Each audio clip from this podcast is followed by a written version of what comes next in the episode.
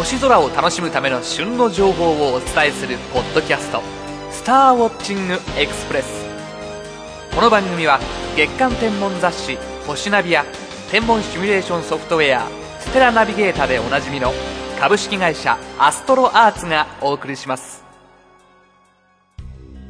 9月も下旬になると街を吹き抜ける風も爽やかになり日差しも幾分柔らかくなって秋の到来を感じるようになります。20日の日の入りは東京で午後5時43分。西の空の夕焼けがすっかり消え真っ暗な闇が訪れるのは午後7時過ぎとなります。もっとも都会では街の街灯やネオンがあるので真っ暗闇など経験できませんね。それでも6月の夏至の頃には日の入りが午後7時頃でしたからその差は1時間15分。日の暮れるのが早くなったことは誰にでも感じられます。さて23日は秋分の日。この日の太陽は真東から昇り真西に沈んでいきます。そしてこの日を過ぎると昼間の時間より夜の時間の方が長くなります。文字通り秋の夜長となるわけです。秋の虫たちの鳴き声を聞きながらの星空見物もまたおつなものですが夜は思いのほか涼しいですから風邪などひかぬよう十分ご注意くださいね。今週の星空情報。18日の中秋の名月は見えたでしょうか。今週月はどんどん細くなっていき25日には下限となりますが22日から23日にかけて日本ではスバルの名で有名なプレアデス星団に月が接近して楽しませてくれます。最も接近して見えるのは23日午前1時から2時頃です。月が明るいので肉眼ではよく分かりませんから7倍くらいの双眼鏡で見てみましょう。1時間くらいの時間を空けて観察すると月がスバルの脇を西から東に向かってすり抜けていく様子が分かります。今週のピックアップ。さて22日の夜にスバルに接近する月のすぐ右には赤く明るく輝く火星が見えています。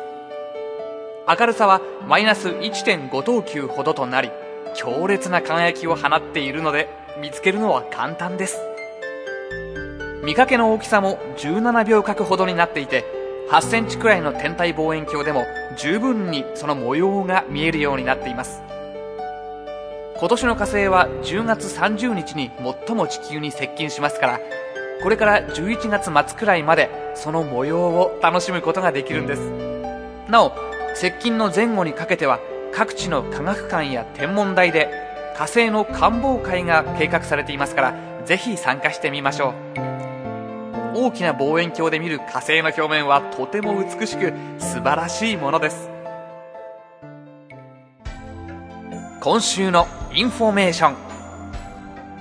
さてどんどん近づく火星をパソコンで楽しむならバーチャル火星儀ソフト火星くるくる。そしてついに待望の MacOS10 版も発売となります。火星の模様ってどんなものなの？火星の自転する様子を見てみたい。そんな要望をこのソフトが叶えます。さらに天体望遠鏡は持ってるけど火星を見てもどうも模様が長く見えない。